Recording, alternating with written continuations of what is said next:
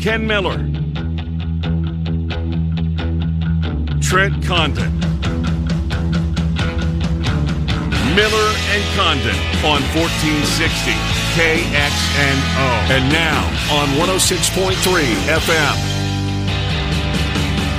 All right, good morning, everybody, and welcome in Miller and Condon on a Football Friday, Des Moines Sports Station, 1460 KXNO 106.3 FM. It's Trent Condon and Ken Miller. We are here until noon on 1460 and 106.3. BMW of Des Moines guest list.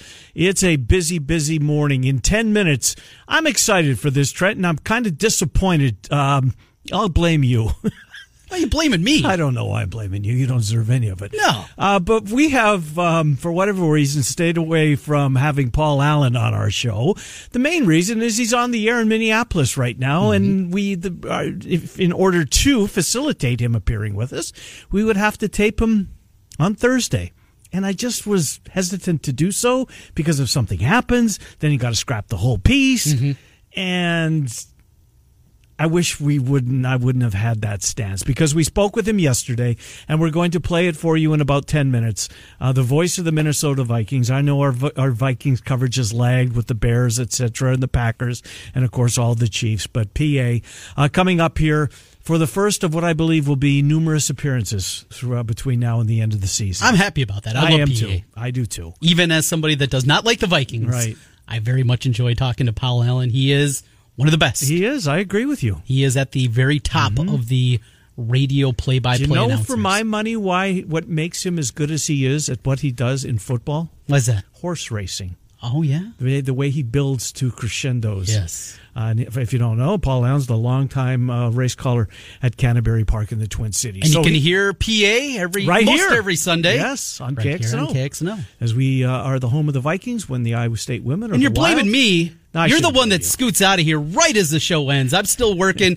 You're right out the door. Well. I'm happy to hang around and talk to Paul Allen on And Thursday I'm glad afternoon. I did uh, joined you yesterday and did. So that's coming up here in about five minutes or so. Uh, then we'll get into Iowa State and Iowa. Dave Sproul will be first. He'll join us at ten thirty, helping us out with K State and Iowa State. Before we get Tom Kakert, likewise on uh, Iowa and Purdue. Bama Bob Trent and I will go around college football at eleven oh five. Four of you will win or have an opportunity rather about eleven thirty five to win barbecue uh, from our friends at Claxons, thirty one thirty one Eighth Street Southwest in Altoona. That'll be eleven thirty five in business, serving barbecue in the Altoona area for twenty five years. Our picks before we get out of here at noon. You've got a big one on the Bull tonight, uh, which um, you know the the preeminent the the rivalry. It's fair to. I mean, there's some really good ones, but this are. one's at the top. Baseball wise, it's Johnston Urban. Absolutely. Football wise, it's Valley. You've Dowling. told you've made that very clear over the years the baseball rivalry and um, it football wise it is Valley Dowling. All right, let's let's do baseball Trent because I, you have to help me out with this one. Look, it was a hell of a game. It were was a so- remarkable game. just edge of your seat. it was. It's that part of sport that I absolutely love. The intensity, that aura that surrounds it, just th- those feelings that you get every single pitch is so important, every decision, every mistake, what makes baseball so great. And that's what made last night absolutely incredible. It, it was. It. I mean, how, Webb was phenomenal. Mm-hmm. Dave Roberts, starting with relievers and finishing with a starter. Right. I don't get analytics. Here's what I have to ask you because this is late Mm-hmm. and I'm struggling, and the extracurricular activities are fully kicked in at that point. Right. So help me out because I hate analytics. I I get it. It's part of sports. I don't like it, but um, it's part of sports. This I don't think is an analytical move. This is a boneheaded play, uh, like I've never seen before, unless there's something I'm missing. So there's one out in the ninth inning, and Justin Turner gets hit. And Lux gets a hit, runners on first and second. Here's Bellinger, who was awful during the regular season. Singles to right. 2 1. Runners on the corners, one out. Chris Taylor, who had hit the ball hard all night. Yes, he had. He's got runners on first and third and one out. And Dave Roberts has him bunt, which was popped up. And almost, I mean, Bellinger could have been doubled Trent, off you're incredibly 100 easily. percent right. I'm glad you added that to the uh, to the uh, uh, part of the sentence. Would have been ending over, and What am I missing? I don't get it. Set Good. flag scores another run. Precisely. The difference, and look at any analytics between a one run lead and a two run lead, is immense. Get the ball to the outfield. Okay. So th- good. Yeah, I, I think the analytics say that was idiotic. Good. Did did they see something? I don't know. I was I was absolutely dumbfounded. Now earlier in the night, I had another occasion of analytics. What what? Okay, it's twenty eight to twenty. I get that this is a point spread thing, mm-hmm. right? The uh, the, I want to say the Patriots. Every time I think of Brady, he doesn't play for them. It's the Buccaneers and the Eagles, and it's twenty eight to 28 20. 28 20. Right. 28 20. Numbers, number 7 Point spread seven. So what do you do there after you scored your touchdown? You send the kicker on to make it 28 21, or you go for two at that point? Now we've seen coaches at the end of the game had they got that, you know, got that what would have set up a tying uh, a, a tie game, go for two. I mean, we saw it uh, in college football last week. Ole Miss Arkansas. Yep. Why would you go for two in that spot? You go for two there because then you know if you don't get it, You, have, to go to two for again. or you could just keep kicking and go to overtime. right, but you're an underdog. You play You're to home, win though. the game. I, I guess, but if you, but in the past you, that never would have Sure. Yeah. So this is analytics that Yeah, I mean, an- analytics is a little far. It's math, right? Yes, and the math says, and the math says that you have a I better like the way it used to be. But also remember the way it used to be was a 20 yard extra point. Uh-huh. That's not the case anymore. Extra points are not we the saw sure thing. boatload of misses last week. and I think that also has to play into it. Okay. That it's not the old days and it's not a gimme extra point. so. I'm I was one for one on you know being old last Right, night right. and not understanding. Right. I didn't get going for two at that point, knowing that the point spread was seven, and I didn't bet the game.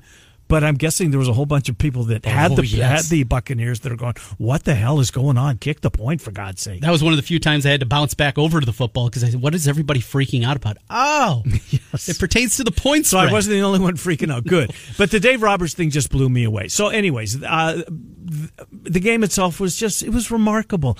Trent, it was kind of what we hoped for. Now, I was pulling for the Giants. I wanted to. It was such a magical season. Look, we knew the Dodgers were going to be there.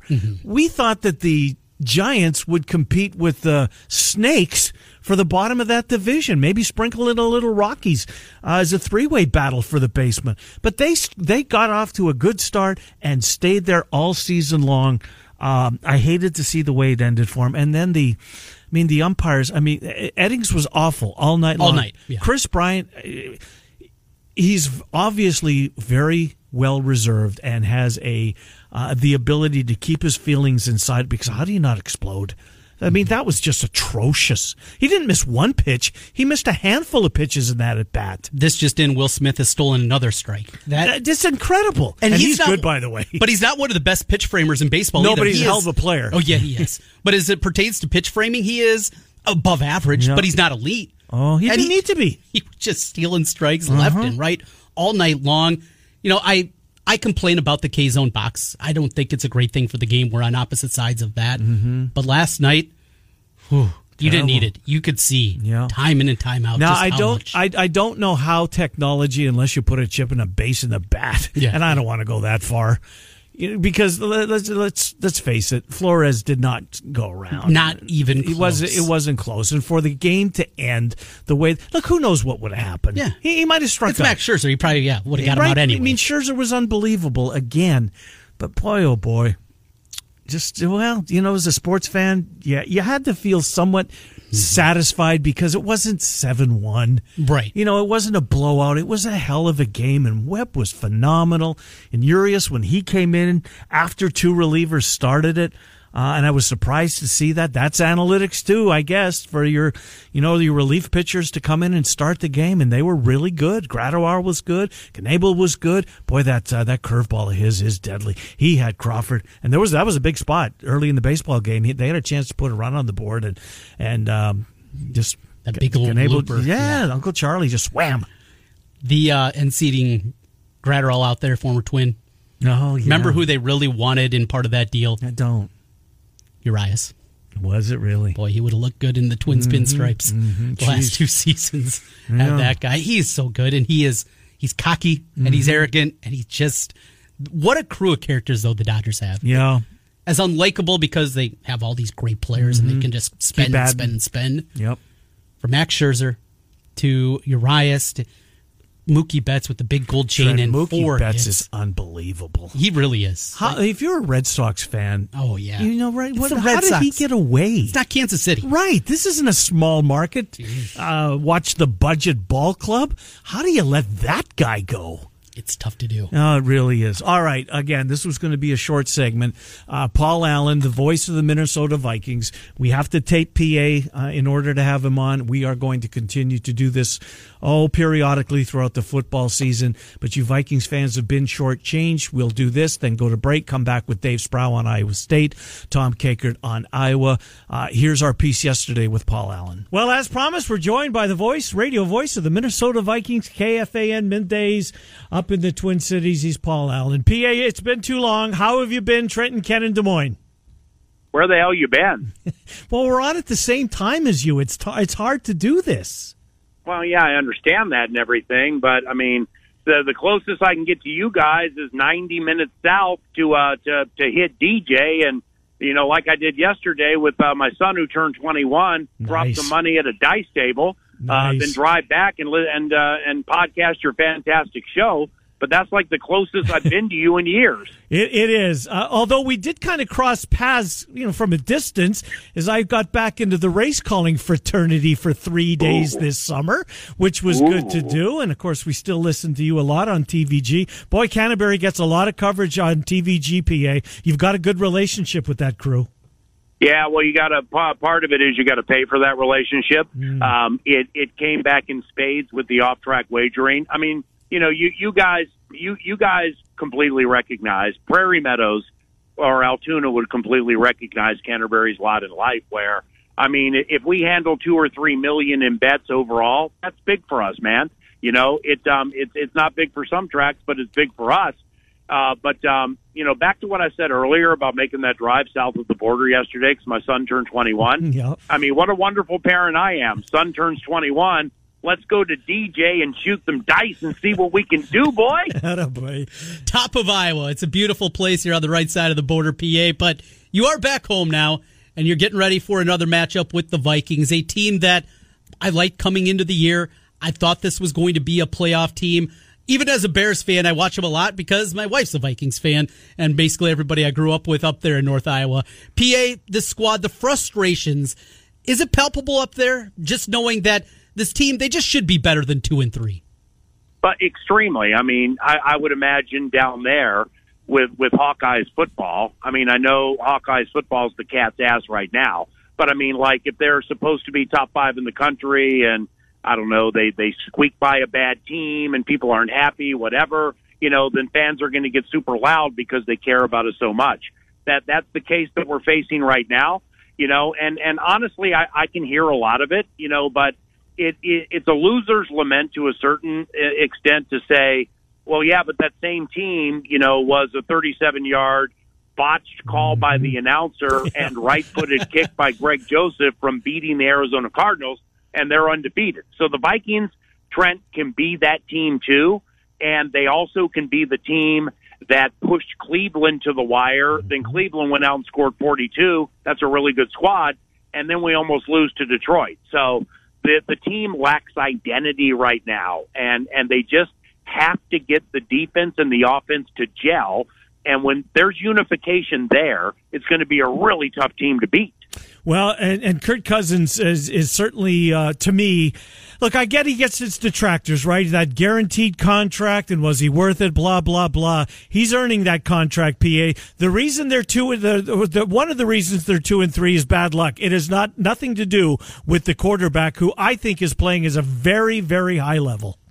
Well, the the the Cousins guaranteed money piece for three years that that ship sailed. Now, if you you know if you want to look at the money that he brings in and how it impacts the salary cap, well, that that that you know that could be a fair point. But but where do you stop? It was kind of like you know, with, with Kirk not being vaccinated for his personal reasons, um, it's it's people were killing him into the season. Then he kicked ass for three games, and you couldn't find those people with a freaking searchlight. Mm-hmm. But I mean, like during the entire thing, there are other players on the team who are incredibly popular, and they're not vaccinated, and people didn't go after them at all. So it's still, you know, it's still at this stage of a pandemic, out of a pandemic you guys not calling me for like three years, just ever all the weird stuff that's transpired. Minds are different now, man. And not only is it a more opportunistic generation and an opportunistic time, but in the age of rage, when you know they don't talk loudly, they yell. And and on the other side of it, when they love, they love effusively. So it's very a lot of things are very emotional now and and I understand it when people get into Kirk, but I've never trusted Kirk Cousins as quarterback of the Minnesota Vikings more than I do now. With that, looking to Carolina coming up, a basically coin flip game when you take a look at the number, the Vikings. They don't have running backs right now. Where are we injury wise with this team? Need to get something going. You'd think there. Where's Dalvin Cook? Then we see Mattison came in. He played very well. Now he's on the uh, on the injured list and listed as questionable. If it's not either of those two, who's next? Well, I would bet, and I wouldn't bet a lot, but I mean, if we're putting together a parlay, because Kenny likes parlays, Trent likes teasers. Mm-hmm. If um if we were putting together a parlay, Trent likes two team teasers, ten points uh, each way, where he puts up his one hundred to win somebody else's twenty two. But uh, but anyway, uh, if we were putting a parlay together, I'd parlay Cook and McCaffrey. Yes, uh, the Cook side of it, I think, is a little less decided than the McCaffrey side. Uh, and that all could change, man, because you're dealing with Christian's hamstring and, and Dalvin's ankle. Um, I was surprised Dalvin didn't play last game, and it was truly a game time decision. I was 52% he would play. Um, so I wouldn't be surprised if both those guys play. You know, where, where I'm starting to cast my gaze the way of Kene Nwangwu, the, the Cyclone, mm-hmm. uh, because, you know, he got hurt in the preseason. I mean, they were on him, man, at training camp. I ain't kidding you. There were like three players that I was hearing nothing but big time stuff about, and he was one of them. So with Kene Nwangwu, I think that might be after the bye, not sure. When they dust him off, he's unbelievably freaking fast. And those in Ames and, you know, those who like the Cyclones, they know exactly what I'm talking about. But he blew me away at training camp and in those joint practices against Denver. So I'd like to see him relatively soon. Uh, but I, you know what? I'm going to bet Dalvin and McCaffrey both play. What about Michael Pierce, PA, who I think is a difference maker on that defensive line? Just so big, he does so many things, and was off to a pretty good start, at least from my eyeball. What are the chances that Pierce gets back in? Well, it's um, he's very key. You know, and again, the the the key here, Kenny, is um is we have our bye after this game. Mm-hmm. So you know, and then and even though you are two and three and this is a very winnable game for the Vikings, but it's also losable because we don't have an identity at this moment. Uh, with that said, discretion is the better part of valor with Pierce and Cook. I mean, they're that important to the equation. Uh, so therefore, with the bye coming up, you know, I, it's very, it, it's just dicey, man. It's dicey at this stage of the week to to figure out if those guys are going to play. And the way Armon Watts played last week, I thought he came out of the gate pretty well. Uh, that that's Pierce backup. But you know, you got to. It, it really is unto the type of team you're playing. Okay, if you're playing Cleveland with Chubb, and if you're playing Cincinnati with Mixon or Seattle with Carson, having Pierce against those tough, thick running backs is very important. Now, Swift and, and, and Jamaal Williams, they weaved on us for a little too many yards. Anthony Barr came back, and I thought he was just okay. So the run defense, Zimmer keeps telling everybody the run defense is absolutely going to come together. And I believe him because of the way safety Xavier Woods is playing, Barr coming back, Pierce is going to come back eventually, and you got Kendrick. So the, the run defense is going to be fine, man. Final thing from me, PA, and just a shocking number that came across my Twitter timeline uh, yesterday. Second half scoring. The Vikings are 28th in the NFL in second half scoring averaging eight points per second half. Is that a mm-hmm. coordinator mm-hmm. problem? Is there something there? Is it bad luck in a small sample size? What do you equate that to? Well, Trent, you're you're an elite journalistic mind, and to be an elite journalistic mind, as you've taught me, you also have to give the other side of the story, where the Vikings second half defense is number one in the NFL. Uh-huh. So it's either one or two. It was two into last week And I, you know, but then, then we had that weird touchdown and the two point conversion late that never should have happened. Holy cow! Uh, so the Vikings are giving up the first or the second uh, least points in the NFL. Now, on the other side of it, it's the A topic for the team right now, in my opinion, because from the second half of the Seattle game through Stefanski through the Lions, it's there. There's something has happened, man, where there's a disconnect, and it's just become unbelievably conservative in certain facets of the game. Yet against Arizona and to a certain extent against Cincinnati and some plays against Seattle, you know, we saw some greatest show on turf stuff. So again, it plays into the identity of the team, where the identity of the offense is play action off Dalvin, strike with Justin and Adam. The identity of the defense is Danielle sacking you, Harrison hitting you and picking you off, and Patrick Peterson shutting you down. They, they just have to get all of that in unison. And I'm telling you, once they do, they're going to rattle off a bunch of wins because I mean this in my heart, man. I mean, the Vikings, the 2021 Vikings can beat any team in the National Football League anytime, but they also can lose to the Lions anytime. And that's a problem. Hmm. Give us your. Uh, I know you haven't seen the Bears or the Packers, but um, I'm sure you've watched some mean? of. well, I mean, in person this year, uh, you you haven't seen them. Uh, your your thoughts on the division overall, PA? I'm an elite football mind. I mean, have you guys forgotten that over No. the last half decade since you last called me? Holy cow! I almost sent you a thousand dollars just to call me. Um, uh, well, it's uh, in the business. Uh, Soldier Field is known as uh, Aaron Rodgers' home away from home.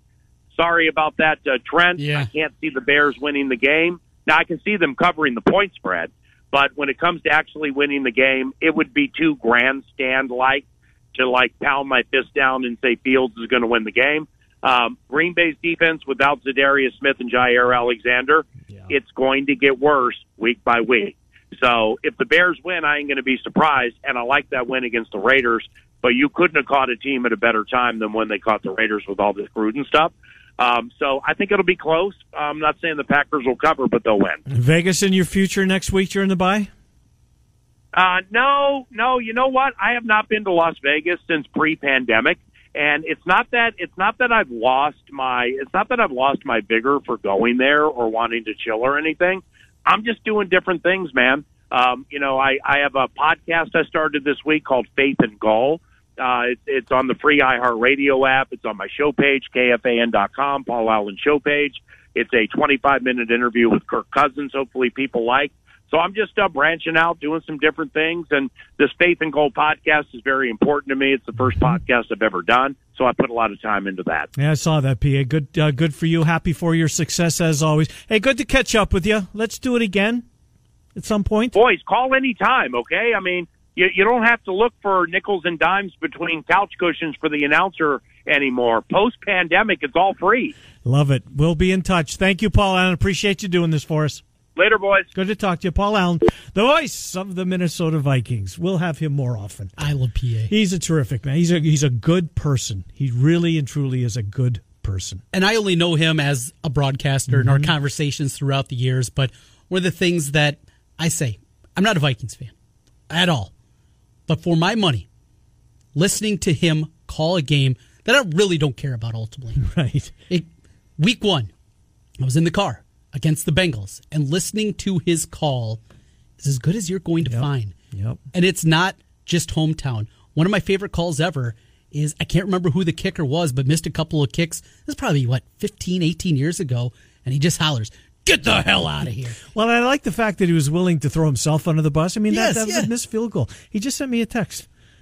Let's do this more often. I mean that. That's Yeah. awesome. Anytime, every other Thursday. I, I'm good. Tape if you'd like. He's a good man. Uh, Yeah. Very kind soul. We will come back. Uh, let's get into the Hawks and the Clones. Sproul and Kakert coming up. Uh, we're here until noon on 1460 KXNO and 106.3 Started today.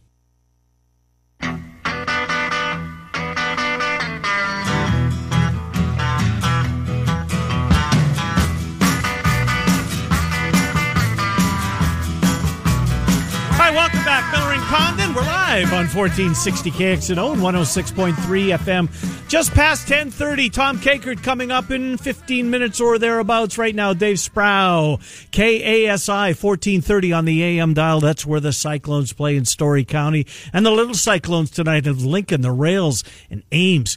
Playoff game, Dave Sproul, winner mm, probably in, losers maybe not. Yeah, something like that. Uh, Ames is 15th in the RPI this week, and Des Moines Lincoln is 16th. And the top 16 teams qualify for the postseason. So, yeah, this one's kind of important. Well, indeed it is. So is Iowa State's game against K State. That coming up in a moment. Uh, let's go to earlier in the week. Uh, uh, Iowa State uh, basketball media day. Uh, your takeaway from listening to Coach Otzelberger? He's not going to address the Foster thing. He wasn't expected to do so. got as close as he could. but what was your takeaway? Sounds like there's still a lot of moving parts, and that's probably to be expected considering first game's still a few weeks a, a, a few weeks away, and there's so many new faces. It sounds like everybody gets along pretty well, not just from visiting with Coach Otzelberger, but talking to some of the guys there on the team. They really feel there's a good chemistry there, and there's some versatility. So I think that plays a role in you know why uh, you probably couldn't really pin down the starting five right now, although George Conn at center and Tyrese Hunter at guard probably are pretty safe bets. Uh, but uh, yeah, it's just a, a matter now of just getting everything sorted out, putting the guys in the right places to succeed. And I think TJ is probably going to use every minute of every practice uh, and run into the opening tip of the season to try to figure that all out. What's a realistic expectation for this team coming into the year? Fighting see for where they were picked, by the way. Yeah, and last. Oh, and 18 is going to do that. Well, okay. That's uh, that. It's tough for people outside of Iowa to maybe see what they're trying to do here. Postseason, is that even a realistic goal? Uh, I don't think so. Although maybe postseason contention might mm-hmm. be realistic. Maybe get yourself on the bubble at some point in the season. But I think it's more reasonable to think yeah, maybe get to 500. You know, uh, both in terms of the overall. Maybe in the Big 12 record, I think that'll be a little tougher in the Big 12 than than the overall record. But just uh, you know, show the fight that your fans want to see. Uh, play the style of, of ball that the Iowa State fans are used to, and have come to know. And TJ Otzelberger, of course, having coached under uh, uh, Fred Hoiberg, kind of knows how that works. So uh, I think if uh, this team just brings some excitement, some energy, and, and a lot of effort to the floor, the fans are going to be pretty satisfied with the season. Yeah, I think this team's going to play some defense, which will certainly be good. I mean, is going to force them to do so. How about how about stay away from opening night of the Big Twelve tournament? Realistic? Asking a lot. Possibly. Okay. Possibly. I think there's a chance. All right. So the fan base can get down there, have a night where they just have a night and then watch the team and well, win or lose, have another night before they, um, well, we'll see. Anyways, let's get to football. This is a big spot in my mind, Dave. I don't think that I've been, you know, over the top with this all week long, that this is a crossroads game, I think, for the season because I, you know, I don't, I, I don't know how good this team is. Certainly thought that they were going to be great. Uh, they've beaten Kansas, UNLV, uh, and UNI, the two teams that they've played that, um, you know, do have a decent roster, haven't gone their way. K State's been a bugaboo, haven't won there in 04. Uh, both teams coming off a bye. Skylar Thompson used that bye to get healthier. This is a difficult spot. They can absolutely win, but I've got this game as a kind of maybe a season definer. How about that? Too strong?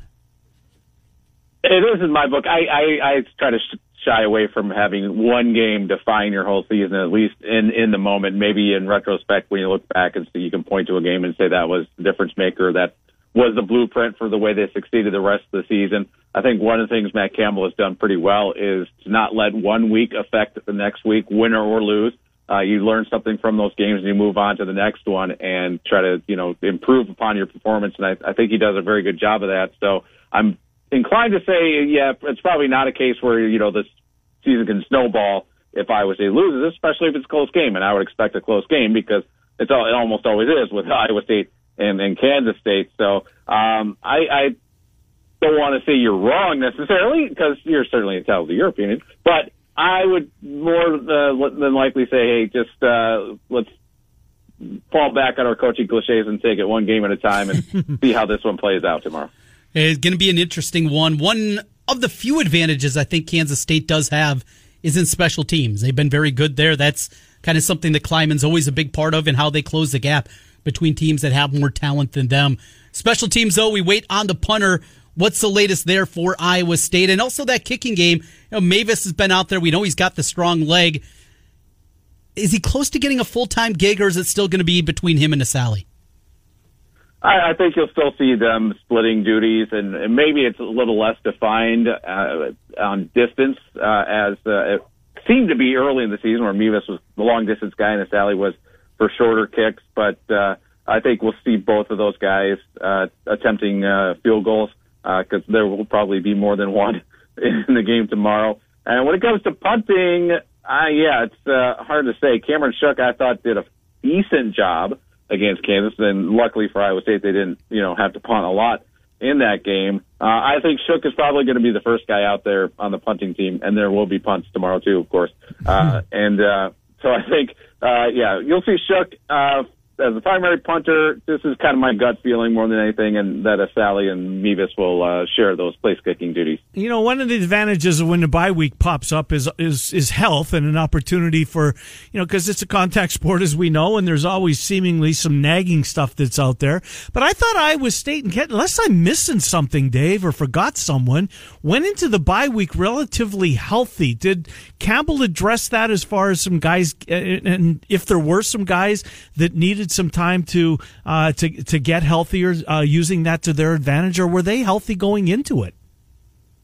Sounds to me like they were pretty healthy going in. Uh, and we all know that uh, Charlie Kolar had some issues early in the season, and he seems to be back uh, near 100%, if not there, all the way. Breece Hall was banged up late in training camp, and it kind of showed the first two weeks of the season did, with him. But yeah, he's obviously back on track, and so I don't think uh, injuries are a major major concern. There are some guys who are banged up. There are some guys who might not be able to go uh, as much as you want. Ryan Vance is probably still working his way towards 100%, but we've seen him on the field too in the last, uh, I think against Kansas. And, uh, so they're getting back to full health, uh, and there's no, no real major injuries that stand out in my mind at the moment, although I, you know, I could be misremembering.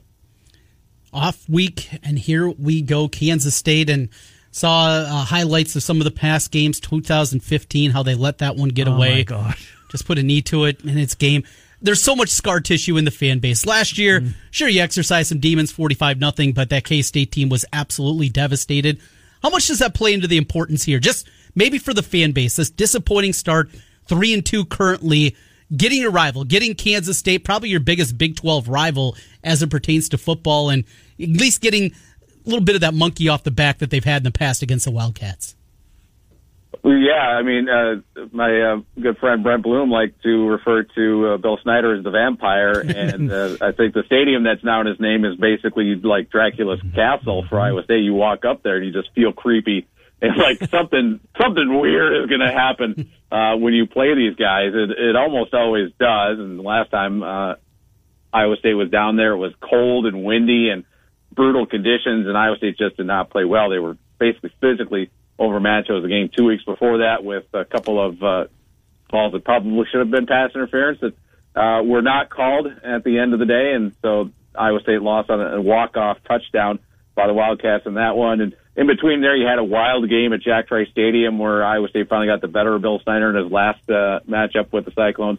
So yeah, I, something weird is going to happen. I'm even not even going to try to predict what it is because that's what makes it so weird. You don't see it coming. It's just straight out of left field, and, and you, you swear there's some sort of supernatural, you know, ghost on the field that's uh, making things happen.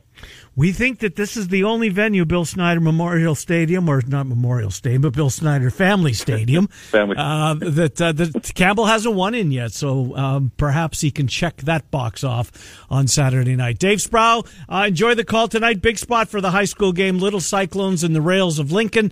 Uh, KASI 1430 has that. And of course, the Cyclones play there all season long. Dave, we'll talk to you next Friday. We don't know the Oklahoma State kickoff yet, correct time as, as far as we know? We do not. I think we'll learn that on Sunday. Good stuff. Thank you, Dave. Appreciate it. My pleasure. Thanks for doing this, Dave Sproul, KASI in Ames. Tom Kakert, HawkeyeReport.com on the Hawks and Purdue. Boy, Purdue's had some injury stuff crop up, haven't they? Yeah. I mean, I don't know you're not shedding any tears by any means. Well, and uh, there's also been talk of COVID. I heard I saw that Chris too. Felica had mentioned that. Uh, the bear from college that. game I, I day. saw that on one of the Vegas people I follow that that was maybe Vissen. It could have been. Yeah, that there was a um, a rumor, anyways. Yeah. We'll ca- come back with Tom Kakert, Miller and Condon, or on Des Moines Sports Station, 1460 KXNO and 106. Now back to Miller and Condon on 1460 KXNO and 106.3 FM.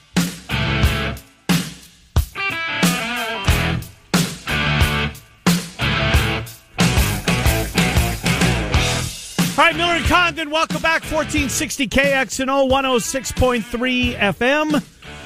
Take you here until noon. Bama Bob, Claxons, and our picks in hour number two. Right now, he's Tom Kakert, HawkeyeReport.com. Tom, before we get into uh, football and basketball, I don't want to run out of time for this. You're very good to us.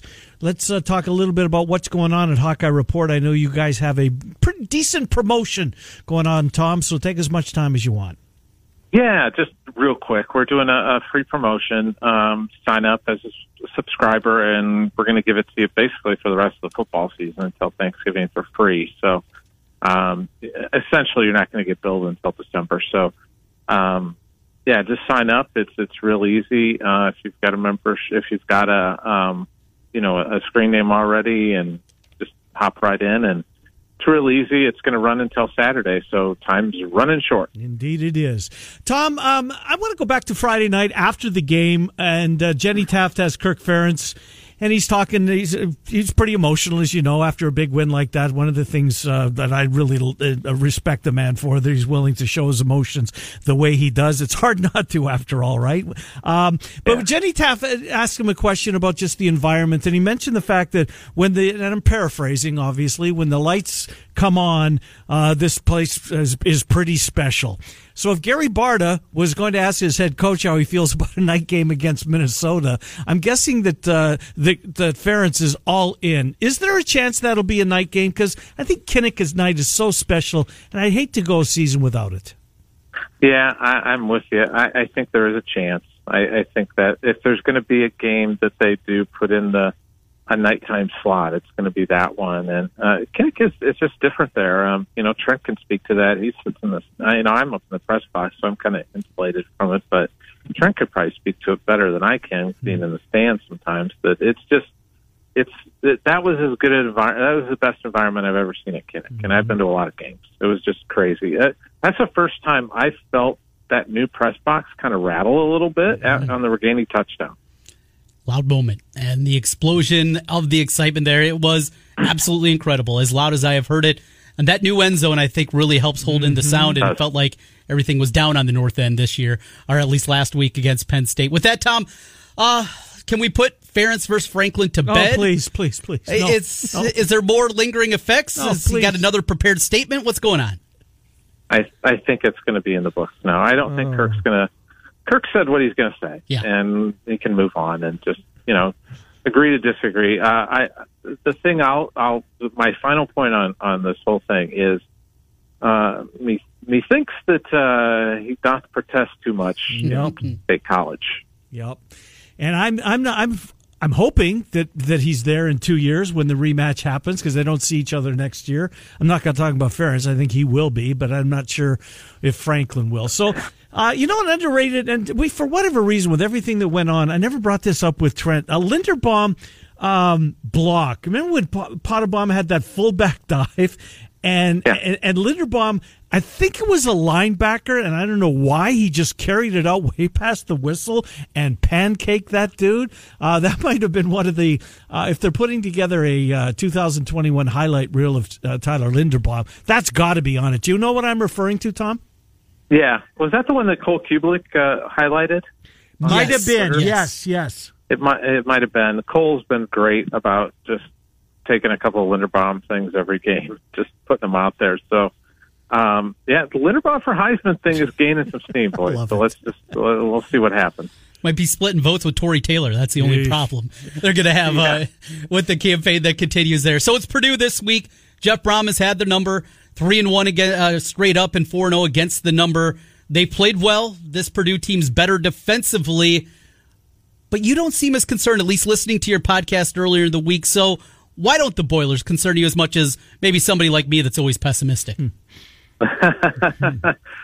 I'm just looking at their scores. They're, you know, what they score against Minnesota, 13. Yeah. Illinois, they, Same you know, thing. they didn't score a bunch against Illinois. They they didn't score a bunch against Notre Dame, and Notre Dame's defense is not great this year. I mean, their offense is just.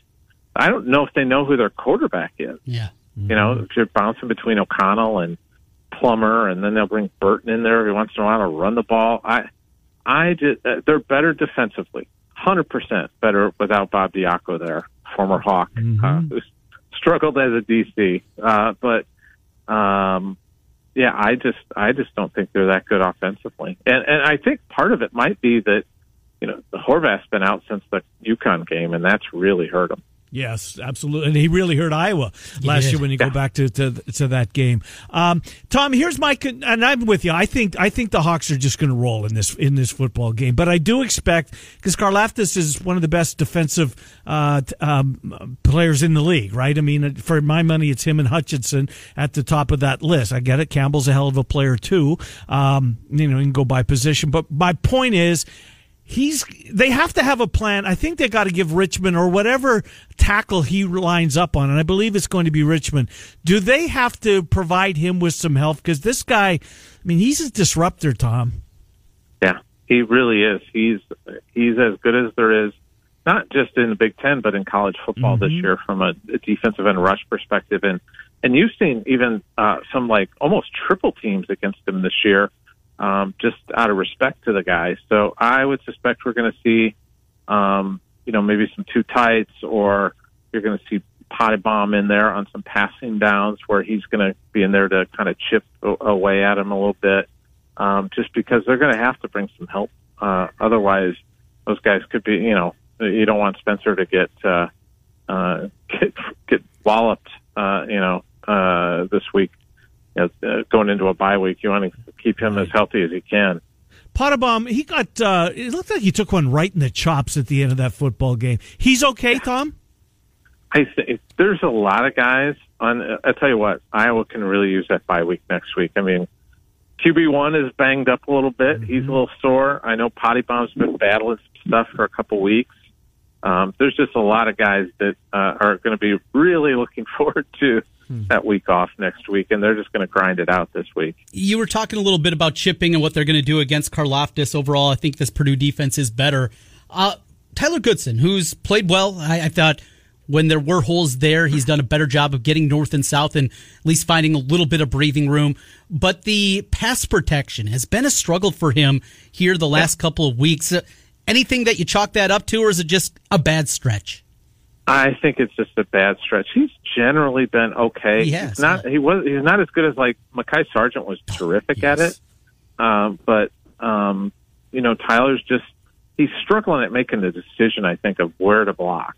You know, which guy to go after. So um, I, that's something he can clean up. Uh, you know, looking at film and, and probably talking to Ladell Betts a little bit about what he's got to do better there. But he's got to. Um, it's going to have to do that because I, I suspect they're going to bring some pressure at Petras this week. Yeah. Hey, Tom, is there a chance? Riley Moss, um, with the bye, is there a chance that he's ready for Wisconsin? What are they saying as far as timeline for him? I think there is. I, I'd put it at a coin flip Okay. at this point uh, that he would be ready for Wisconsin. But good news for Iowa is, and, and it's funny because about a week before Moss gets hurt, we talked to Phil Parker, and he essentially said he considered Terry Roberts to be like a starter. So uh, there's no drop off there. Um, and um, but I'll, I'll tell you this: what we know about Jeff Brohm and, and his passing game, he's going to find one of the corners, and it's probably going to be Roberts, and he's going to go after him over and over and over again. He just that's that's his mo. We saw it in Iowa City that first year when he just kept going after of all people Riley Moss and just drove him out of the game at one point. Yeah. Yeah, the French receiver that was out there just making plays time in and time out. And find something, uh, he's Hayden Fry. Scratch where it itches, and it was itching Yep. in that one. With that, you look forward, this team, certainly the expectations continue to rise. And maybe if Ken's Kentucky Wildcats can do something wild this weekend, they become the number one team in the country. But I think about that. uh, the national media, the national narrative that is going to continue to increase if we get to that point, even where it is right now. Is that fuel? You know, 2015, it felt like it helped galvanize the team. Is that starting to seep in now, that football locker room? Oh, I think so. Yeah, it, it's it's funny how the national media works. It's just it's like yeah, but they're it's it's such a style contest for some of the national folks. Yeah. They they're more style over substance and wins, and and that's that's all right. I mean, you know, that's just how you view the game. But um, would it be something if if a Stoops brother helps Iowa get to number one? would one? that be something? Yeah, it really would. And you know, but back to that point about the national media, the maybe the biggest detractor in 2015, Cowherd, he's all on board. I mean, he loves the stadium. He loves Iowa this year. So he's come full circle. But there still is, to Trent's point, there are a lot of those national voices that aren't buying in, yet Colin Cowherd is. Yeah, it's weird. It's, it's uh, you know, Cowherd was kind of leading it, but there's still, you know, there were some national guys who were in the press box on on Yeah. last Saturday night that are still, yeah, it's Iowa, but you know, and if it was, you know, Boise State or somebody who was doing this in the exact same manner, they'd be all over it. Oh, the little guy, the little guy, you know, it's just that's it's all narrative. Tom, it was the biggest recruiting weekend for Iowa. Along with it, they do pick a commitment up, uh, running back out of Ohio. But you passed along a story. I'd love to have you share it with our audience here about after the game. And a big man from Southeast Polk, Xavier Nwankpa. We've talked about him, but the other one, the junior in Kadyn Proctor. Uh, fill us in what happened after the game during the celebration. Yeah, so eventually I made it down to the tunnel area, and the players are still coming off the field, so we couldn't go to the back yet. And I'm standing there, and I look over, and there's Xavier, Kadyn Proctor, um, saw uh, uh, uh, Kyler Casper was over there with these guys too. They're all friends. Um, in fact, Kyler and Xavier are really good friends. Um, and uh, I was standing there with with Kevin Casper, and we're just watching this. I go, look at the looks on these guys' faces, and they're just like, you know, Xavier's taking selfies with people and just smiling ear to ear, and the players all coming over to each of those guys.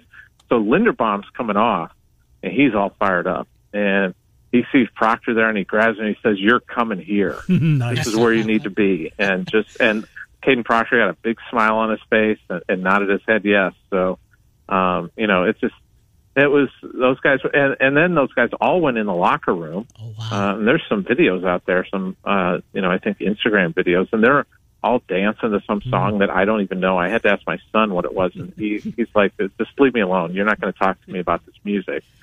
So, um, but they were all dancing in the locker room together with all the Iowa players.